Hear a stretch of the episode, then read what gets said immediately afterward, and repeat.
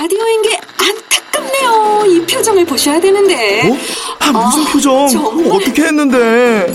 KBS 라디오 7개 채널에서 제공하는 최고급 정보들을 사진과 기사 그리고 영상으로 확인하실 수 있습니다. 읽는 라디오 KBS 라디오 홈페이지 라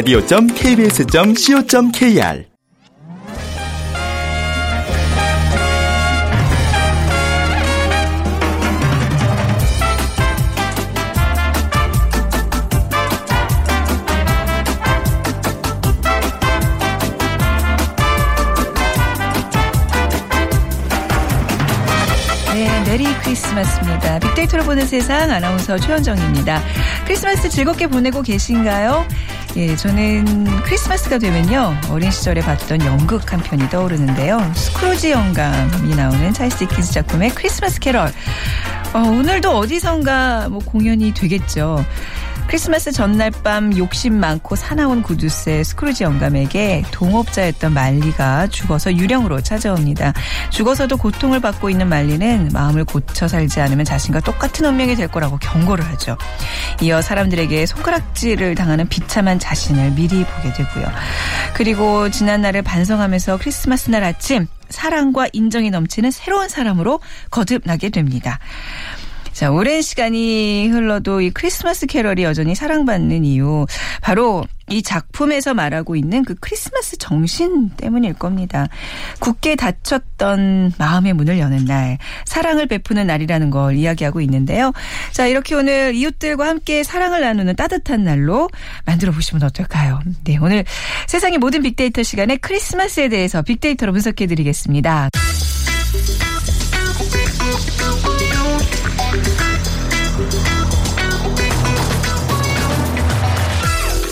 오늘 여러분이 궁금한 모든 이슈를 알아보는 세상의 모든 빅데이터. 연세대 박희준 교수가 분석해드립니다. 네, 연세대학교 정보산업공학과 박희준 교수 나오셨습니다. 교수님, 네, 성탄절 복 많이 받으시기 바랍니다. 이거 어떻게 인사를 해요? 보통 성탄절은요? Merry Christmas. Merry Christmas. 예. 네. 근데 뭔가 이렇게 우리나라 말로 바꾸고 싶으니 강박이 있거든요, 저는. 예. 네. 복 받으시고요. 네. 예, 복 받으십시오. 최근에는 예전과 달리 좀 성탄절 분위기가 덜 나는 것 같아요. 저 제가 혹시 이렇게 그렇죠. 삶에 찌들어서 지금 그런 건가 아니면 모든 사람들이 공감하는 바인가요?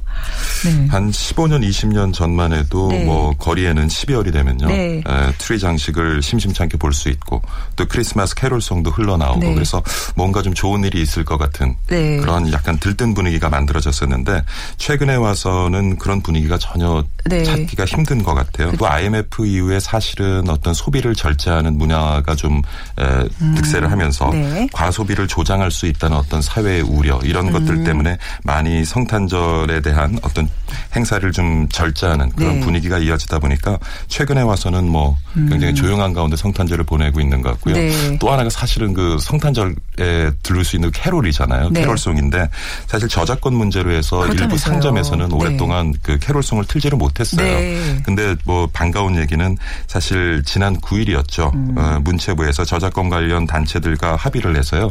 어, 이렇게 연말에 에, 성탄절 관련해서 어, 캐롤송을 어, 일부 상점에서도 저작권료를 내지 않고 네. 틀수 있도록 이제 허가를 했습니다. 음. 그러니까 아무래도 이제 글쎄요, 뭐 이전에는 그 과소비를 조장한다고 해서 네. 그런 어떤 분위기 띄우는 것을 절제했는데 최근에 네. 와서는 좀 내수를 살리기 위해서 또 반대 아. 방향으로 좀 정책이 만들어지는 것 같아요. 그래서 네. 어, 조금 일반 상점들도 캐롤송을 틀고 연말 분위기를 좀 내면서 어, 소비를 진작시키는 쪽으로 정책이 만들어지는 것 같은데 아직 홍보는 잘 되어 있지 않은 것 그래서 같아요. 그런지 뭐 예 저도 뭐 크리스마스 캐롤 저작권 문제가 풀렸다고는 하지만 예. 많이 못 듣고 있는 것 같아요 그렇죠. 오늘까지도 아무튼 성탄절이 예전 분위기는 아닌 것 같은데 우리가 오늘 또 교수님과 함께 좀 학구적으로 성탄절 유래 뭐 이런 것도 좀 살펴봐야 될 것 같아요. 예. 네. 먼저 대한민국 대통령령 관공서의 공휴일에 관한 규정을 보면 정식 명칭은 기독 탄신일입니다. 어, 예, 그래요. 음력 4월 8일 은 석가 탄신일로 되어 있고요. 네. 양력 12월 25일은 기독 탄신일로 되어 있는데요.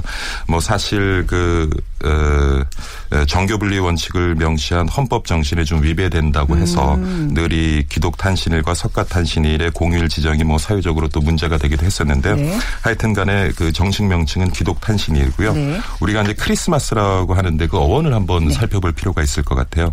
에, 그리스도라는 의미를 가진 라틴어, 음. Christus와 모임이라는 의미를 가진 라틴어 massa가 합쳐져서 이제 생긴 단어가 아, 크리스마스입니다. 음. 그렇군요. 그래서 네. 어, 해석을 해보자면 뭐 그리스도 모임이라고 해석이 가능할 것 같은데요. 네. 그래서 그리스도의 탄생을 기념하는 모임으로 종교적인 예식을 이제 의미하는데 에, 뭐 동방 정교회나 개신교에서는 에, 그리스도의 예배라고 표현을 하고요. 네. 로마 카톨릭 교회에서는 그리스도의 미사로 이제 번역을 아, 합니다.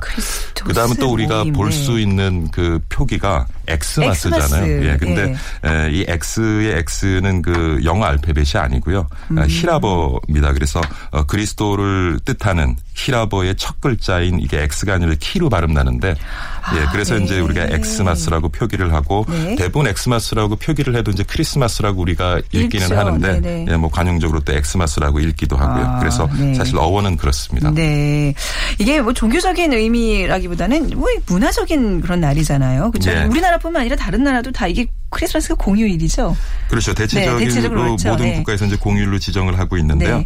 네. 에, 사실 그 그리스도 예수의 탄생일이라고 하는데 음. 사실 어떤 기록에도 예수 그리스도가 언제 탄생을 했는지에 대한 정확한 기록은 찾기가 힘들고요. 음. 아, 그런가요? 네네. 다만 많은 학자들이 이제 미루어 네. 짐작하는 것이 에, 에, 이게 크리스마스가 사실 이렇게 종교적인 의식으로 자리를 잡게 된 것은 네. 서방교회에서는 한 4세기 중반이었고요. 네. 동방교회에서는 5세기 말로 추정이 되는데 에, 로마에서는 그 이전에 이제 동지에 행해졌던 축제가 있었습니다. 그래서 네. 많은 학자들이 그 축제와 에, 밀접한 관련이 있을 것이다라고 생각을 하는데 로마에서는 하루 해가 가장 짧았다가 다시 길어지기 시작하는 동제를 기점으로 해서 음. 농경 신인 에, 사투른가 태양 신인 미트라를 숭배하는 그런 축제가 있었어요. 아, 네네. 그런 축제가 있었는데 그 이후에 이제 콘스타티누스 황제 때 기독교를 어, 국가의 종교로 이제 지정을 하면서 네. 그다음에 이제 에, 로마 사회가 전통적으로 가지고 있는 축제와 예수 그리스도의 탄생일을 이제 동일시해 가지고 네. 많은 사람들이 기독교를 믿도록 하는 아. 그런 어떤 방편으로 어 12월 25일을 네. 정해서 이제 에, 뭐 음. 종교적인 예시 그다음에 그렇죠. 축제로서 행해진 네. 것 같고요. 네네. 근데 사실 보면 이제 유럽 전역에 크리스마스가 퍼져 나간 건 한 12세기로 볼 수가 있거든요. 음. 근데 유럽 전역에 크리스마스가 퍼져 나가면서 선물을 주고받는 그런 풍습이 생겼고요. 네. 15, 16세기에 들어서면서 예수 탄생을 소재로 한 많은 이제 예술 작품들이 등장하면서 크리스마스가 유럽 전역에 예, 대중화되기 시작합니다. 그런데 네. 재밌는 것은 사실 종교 개혁 이후에 청교도들은 이 그 크리스마스의 종교 의식을 2단이라고 아, 정의를 그래요? 하고 한동안은 오. 그래서 청교도들은 크리스마스 행사를 하지 않았어요. 그 크리스마스 예수 탄생이라는 정확한 기록이 없고 때문에. 로마가 가지고 있던 기존의 어떤 전통 의식과 네. 그것이 합쳐서 행해지면서 그것을 이단으로 정의를 하고요. 네. 그래서 한동안 그 청교도들은 크리스마스 행사를 하지 않았죠. 그리고 네. 그들이 미국으로 이주하면서 미국 일부 지방에서도 어, 크리스마스가 법정 공휴일로 인정받지 못했고요. 네. 더 나아가서 아. 뭐 영국에서는 그날 이게 가정에서 쉬는 것조차 허락하지 않았던 아, 그런 그런 시절도 있었습니다. 근데 지금은 어떻게 보면 미국이 가장 그 크리스마스 문화가 좀 발달한 그런 나라잖아요. 그렇죠. 네. 근데 이제 청교도들이 미국으로 네. 이민을 하면서 굉장히 이제 팍팍한 삶을 살았잖아요. 아, 그 네. 가운데 12월 25일이 되면 서로 이제 선물을 교환하고 사랑을 나누고 그런 풍습을 만들어가면서 음. 네. 19세기 들어서 다시 크리스마스가 미국 사회에서 부활을 아, 하게 되는데요. 네네. 지금 우리가 볼 수 있는 뭐 크리스마스 트리라든가 네. 크리스마스 카드, 캐롤송 이런 것들이 19세기 중반에 다 음. 네. 미국에서 만들어진 것들이죠. 그렇군요. 예. 교수님, 그, 저희 집에 초등학교 2학년 아이가 산타 할아버지는 어디 사람이야? 이렇게 그러는데 저 사실 이렇게 잘 몰라서 어떻게 대답해 줘야 되나요? 사실 그 유럽에서 아까 말씀드린 네. 것처럼 12세기에 크리스마스가 좀 일반화가 되면서 어그 선물을 주고받는 그 성자죠. 성 니콜라스의 뿌리를 두고 있는 것이 산타클로스인데 네. 앞서 말씀드린 것처럼 19세기 중반에 어떤 미국 만화가에 음. 의해서 그것이 이제 구체 형상화 되고요. 그다음에 그 광고에 네. 이제 등장을 하면서 지금 우리가 가지고 있는 그 산타 이미지가 우리에게 아, 이제 이게 굉장히 최근에 나온 그 이미지군요. 산타. 할아버지의 그 얼굴이라는 게요. 예. 그렇군요. 자, 성탄절과 관련해서 SNS 상의 빅데이터 분석 결과 어떻게 나오고 있나요? 지난 일주일간의 그 SNS 기반의 빅데이터 분석을 해보면 대체적으로 긍정적이고 희망적인 단어가 많습니다. 그럼요. 그래서 네. 한73% 정도가 긍정적인 단어이긴 하나 재밌는 것은 상위의 위치한 세 단어는 네. 부정적인 단어였다는 것이죠. 어, 어떤 그래서? 외로움, 아, 괴로움, 네. 그 다음에 소외감 네네. 이런 단어들이 에, 앞선 네. 에, 순위가 높은 세 개 위치하고 있었다는 것을 우리가 조금 짚어봐야 될 일이 아닌가 싶어요. 음, 맞습니다. 또 이번 한 주간은 이상하게 그 왜 아동 학대와 관련된 뉴스들이 좀 많이 나오면서 이런 정말 어떤 종교적인 이 날 정말 소외계층 특히 어린이 가 행복해야 되는 이 주간에 이런 뉴스를 접해서 마음이 아팠는데 네.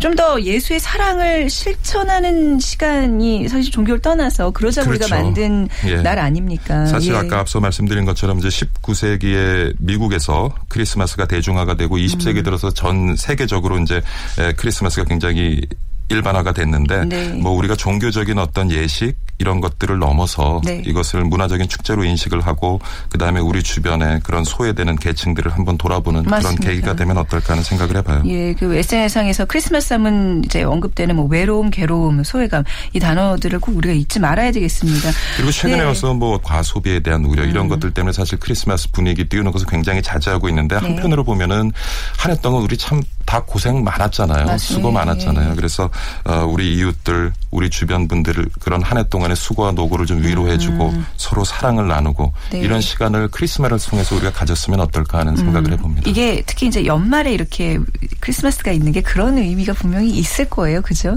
예. 그렇게 해석을 하고 싶네요. 네. 예. 그리고 최근에는 이제 이게 아, 중국을 비롯한 아시아 국가의 IS 테러설까지 이제 좀 제기되면서 크리스마스에 또 숨죽이면서 긴장감을 놓지 않는 분들도 많은 데요. 예. 이 문제는 어떻게 그냥 넘어갈? 지난주에 순위파 극단주의 무장 네. 세력 이슬람 국가가 성탄절 기간에 중국을 비롯해서 네. 아시아 지역에 테러 공격을 에, 자행할 가능성이 있다는 주장이 싱가포르에서 이제 제기가 됐거든요. 그런데 이제 특히 중국의 그저 사천 지방이죠. 네. 에, 위구르족에 대한 어떤 중국 정부의 탄압, 종교적인 탄압, 언어 탄압 이런 것들을 이제 빌미로 삼아서 네. 중국 내에 에, 그 이슬람 국가에 가입하고 있는 동조 세력이 한 지금 뭐 정확하게는 수백 명, 한 700명으로 보고 있는데 그 음. 이상일 것이라고 좀 추정을 하고 있거든요. 그래서 그들이 중심이 되어서 네. 중국 내에서 크리스마스를 전후로 해서 어, 테러가 있을 것이다 하는 뭐 좀 첩보가 있는 것 같고요. 그래서 네. 중국 정부도 바짝 긴장을 하고 있는 것 같은데 참 이렇게 우리가 모두를 포용하고 맞아요. 사랑을 나누자는 네. 이 성탄절에 에, 종교적인 대립, 뭐 우리 사회는 또 이념적인 대립, 최근에 세대 간의 대립, 경제적 계층 간의 대립 이런 수많은 대립, 그 대립으로 인한 또 사회적 비용 지불 들은 걸. 보면서 네. 굉장히 안타까운 마음을 금할 수가 없는데요. 다시 한번 말씀드리지만 우리 성탄절을 통해서 네. 서로 사랑을 나누고 서로 포용을 하는 네. 그런 어떤 따뜻한 시간을 우리가 좀 우리 스스로가 좀 만들어갈 수 있는 계기가 됐으면 합니다. 아, 종교적 의미를 막 짚어주시는데 오늘따라 이렇게 성자 같으신지 모르겠네요. 네. 굉장히 오늘따라 온화한 모습으로 우리 크리스마스의 의미를 빅데이터로 이렇게 분석해 주셨습니다. 뭐, 남은 하루 잘 보내시고요. 예. 네. 그리고 한 해 고생도 많으셨고요. 뭐 예. 이런 의미니까요. 크리스마스가요. 네. 예. 오늘 말씀 감사합니다. 교수님. 네, 행복한 성탄절 되십시오. 네. 연세대학교 정보산업공학과 박희준 교수와 함께 했습니다.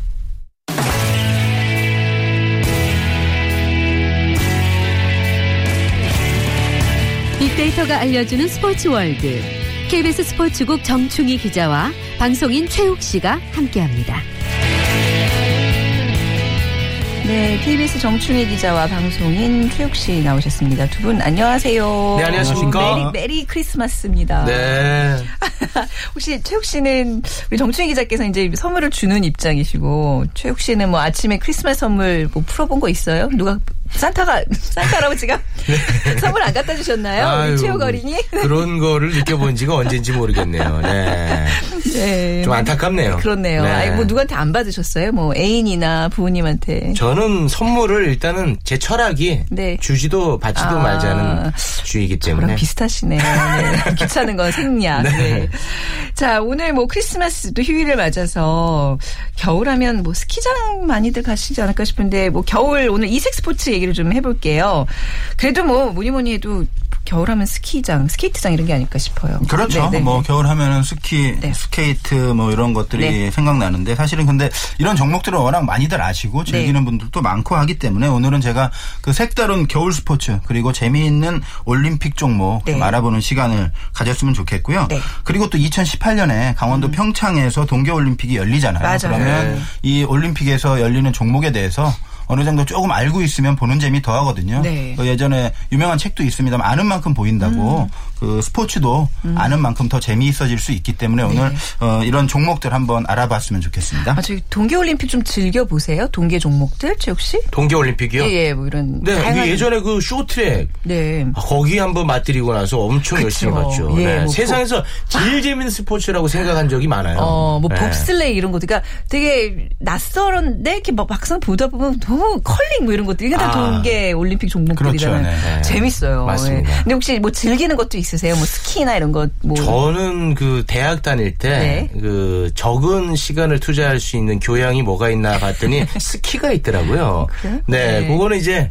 아, 학기 중에는 안 가도 되고 아. 네, 방학 때 스키장 한번 가면 어, 되더라고요. 네. 그래서 아, 그걸 이제 수업을 들었었는데 타보니까 또 재밌더라고요. 잘 타실 것 같아요. 아, 너무 재밌더라고요. 딱 체형이 스키 아, 타는 스키장입니까? 체형이에요. 예.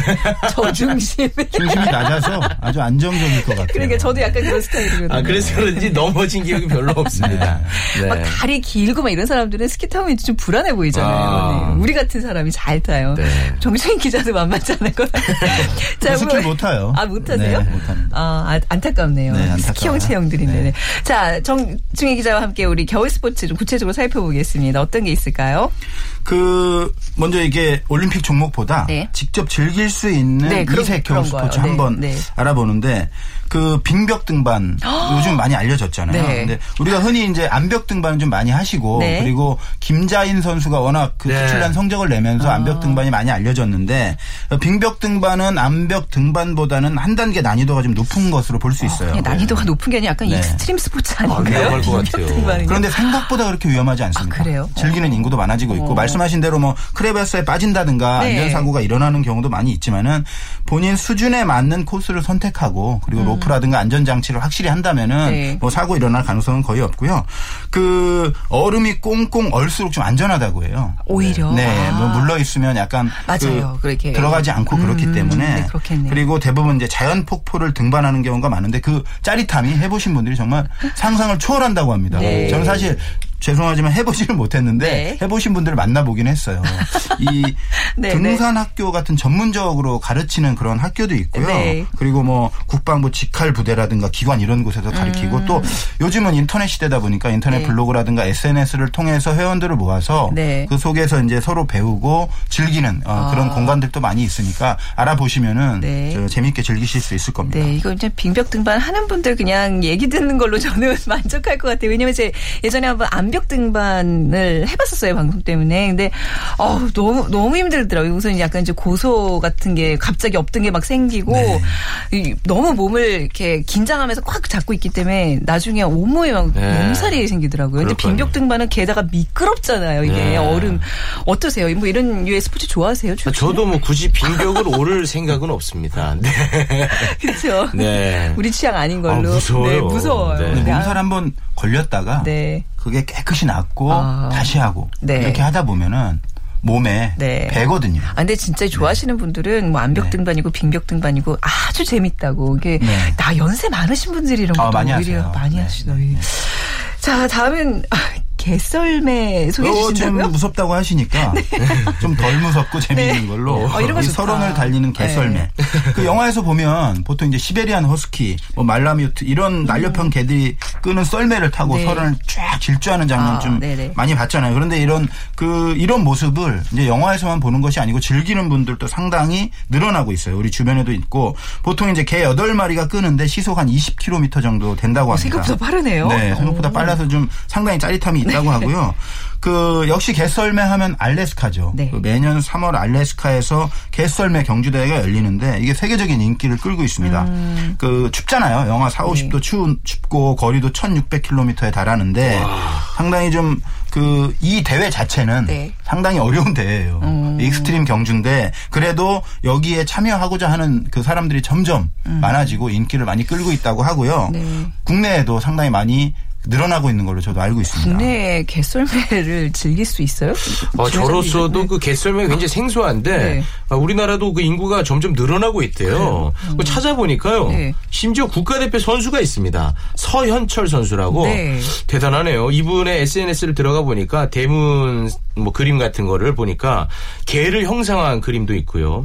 뭐 사진이나 글 뭐 이런 것들이 개썰매와 관련된 것들이 굉장히 많았습니다. 네. 네. 인터넷 포털에 개썰매를 치시면 네. 평창 개썰매, 어. 일산 개썰매 등 즐길 수 있는 곳이 어, 다양히 또 있다고 하네요. 아 그래요? 네. 오, 이거 좋은 그 정보네요. snow park 뭐 구체적인 이름은 제가 말씀 못 네. 드리지만 그런 거 개썰매 지금 운영을 하고 있어요. 어, 그러니까 실제로 무슨 뭐. 말라뮤트나 허스키, 네, 시베리아 개가 허스키 같은 끌어요. 네. 오, 우리 집에 개 세 마리 있는데 우리 얘네들 훈련시켜서 한번 썰매 끌어보라 그래야 되겠네.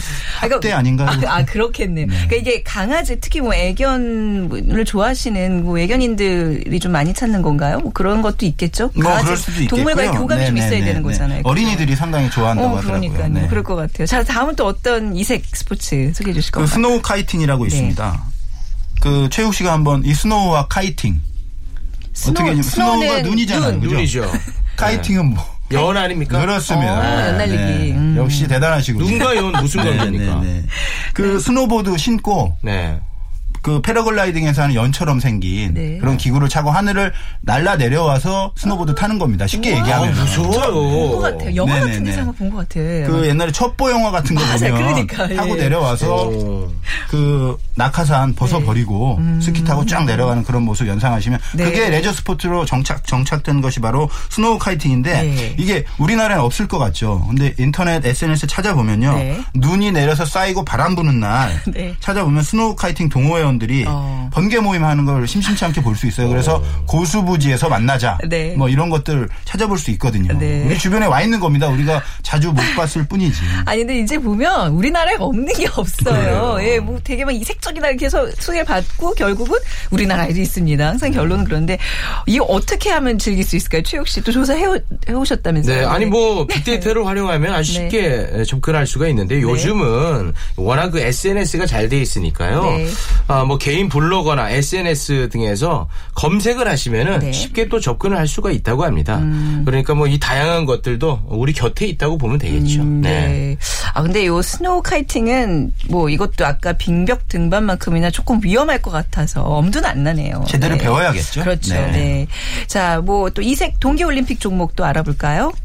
동계 올림픽 하면 네. 그 아까 최욱 씨가 이제 쇼트트랙 얘기했는데 그 우리나라가 워낙 잘하기 때문에 일단 뭐 쇼트트랙, 스피드 스케이팅 그리고 김연아 선수가 출전했던 피겨 스케이팅 그리고 뭐 미국, 캐나다, 러시아 이런 나라들이 잘하는 그 아이스 하키, 스키 이런 종목 떠올리잖아요. 네. 그리고 이런 종목들이 사실은 여전히 뭐 인기 종목입니다. 그리고 그 지난 올림픽에서는 그 컬링이 좀 네. 인기를 많이 끌었어요. 맞습니다. 우리 네. 그 선수들 특히 여자 선수들이 상당히 잘해서 인기를 끌었고 그리고 자메이카 봅슬레이 팀 영화 화 되면서 네, 이제 썰매 종목도 좀 어느 정도 알려지기는 했는데 사실 네. 이 썰매가 조금 헷갈립니다. 네. 종목이 봅슬레이도 있고 루지, 스켈레톤 다 달라요. 아, 이게 어떻게 다 다른지 아세요? 어, 이거 진짜 헷갈려요. 아, 이거 진짜 모르겠어요. 네. 네. 어떻게 다른지 알려주시겠어요? 네. 네. 그 많은 분들이 사실 상당히 헷갈려 음. 하거든요. 저도 처음에 동계 종목 담당하지 않을 때는 어, 다 비슷한 것 같은데 네, 네. 그랬는데 동계 종목도 이제 몇 년 전부터 담당을 좀 했었고 그래서 제가 찾아보니까 일단 그 봅슬레이 같은 경우에는 방향 조종이 가능한 썰매를 사용하는데요. 빙판이 F1이라고 불릴 정도로 상당히 빠릅니다. 보통 시속이 한 135km 정도 되거든요. 음. 네. 그래서 이 루지와 스켈레톤보다 빠르고 음, 제일 빠르다, 네, 봅슬레이가. 남자 네. 4인승, 남녀 2인승이 있고요. 네. 그 헬멧을 쓰고 어, 한 명이 앞으로 쑥 들어가서 타고 그 뒤에 여러 명이 네네. 축축축 따라 타는 네. 종목인데 그거에 네. 이제 봅슬레이예요. 아, 네. 경기를 보면은 그런 그 우리나라의 원윤종 서영우 선수가 최근 월드컵에서 2회 연속 동메달 땄거든요. 네. 그래서 평창 올림픽 청신호를 켰고 이제 다음은 루지입니다. 네. 루지가 다른 종목과 크게 다른 점은 다리를 앞쪽으로 해서 누워서 탑니다. 아, 아, 예, 예. 한 명이 이렇게 이렇게 누워서 타면 팔짱 끼고. 네네. 네. 그게 바로 루지입니다. 아. 그 썰매에 붙어 있는 쿠펜이라는 그 부분이 있는데 그것을 이제 다리에 끼고 조종을 하면서 네. 그 하는 거고 스켈레톤도 루지랑 좀 비슷해요. 네. 비슷한데 스켈레톤은 엎드려서 타면 바로 스켈레톤입니다. 아. 네, 루지랑은 좀 달라요. 머리가 앞쪽으로 가는군요. 그렇죠. 엄청 무섭겠네요. 어. 무섭죠. 어. 어깨와 머리, 다리로 중심 이동을 해서 이제 활주하는 경기인데 네. 이 스켈레톤에는 윤성빈이라는 선수가 또 메달권에 네. 들면서 어. 평창 청신호를 보내고 있는데 네. 사실 이 썰매 선수들 우리가 좀 알아야 될 부분이 있어요. 네. 이 썰매 선수들이 원래는 썰매 종목 선수들이 대부분 아니었어요.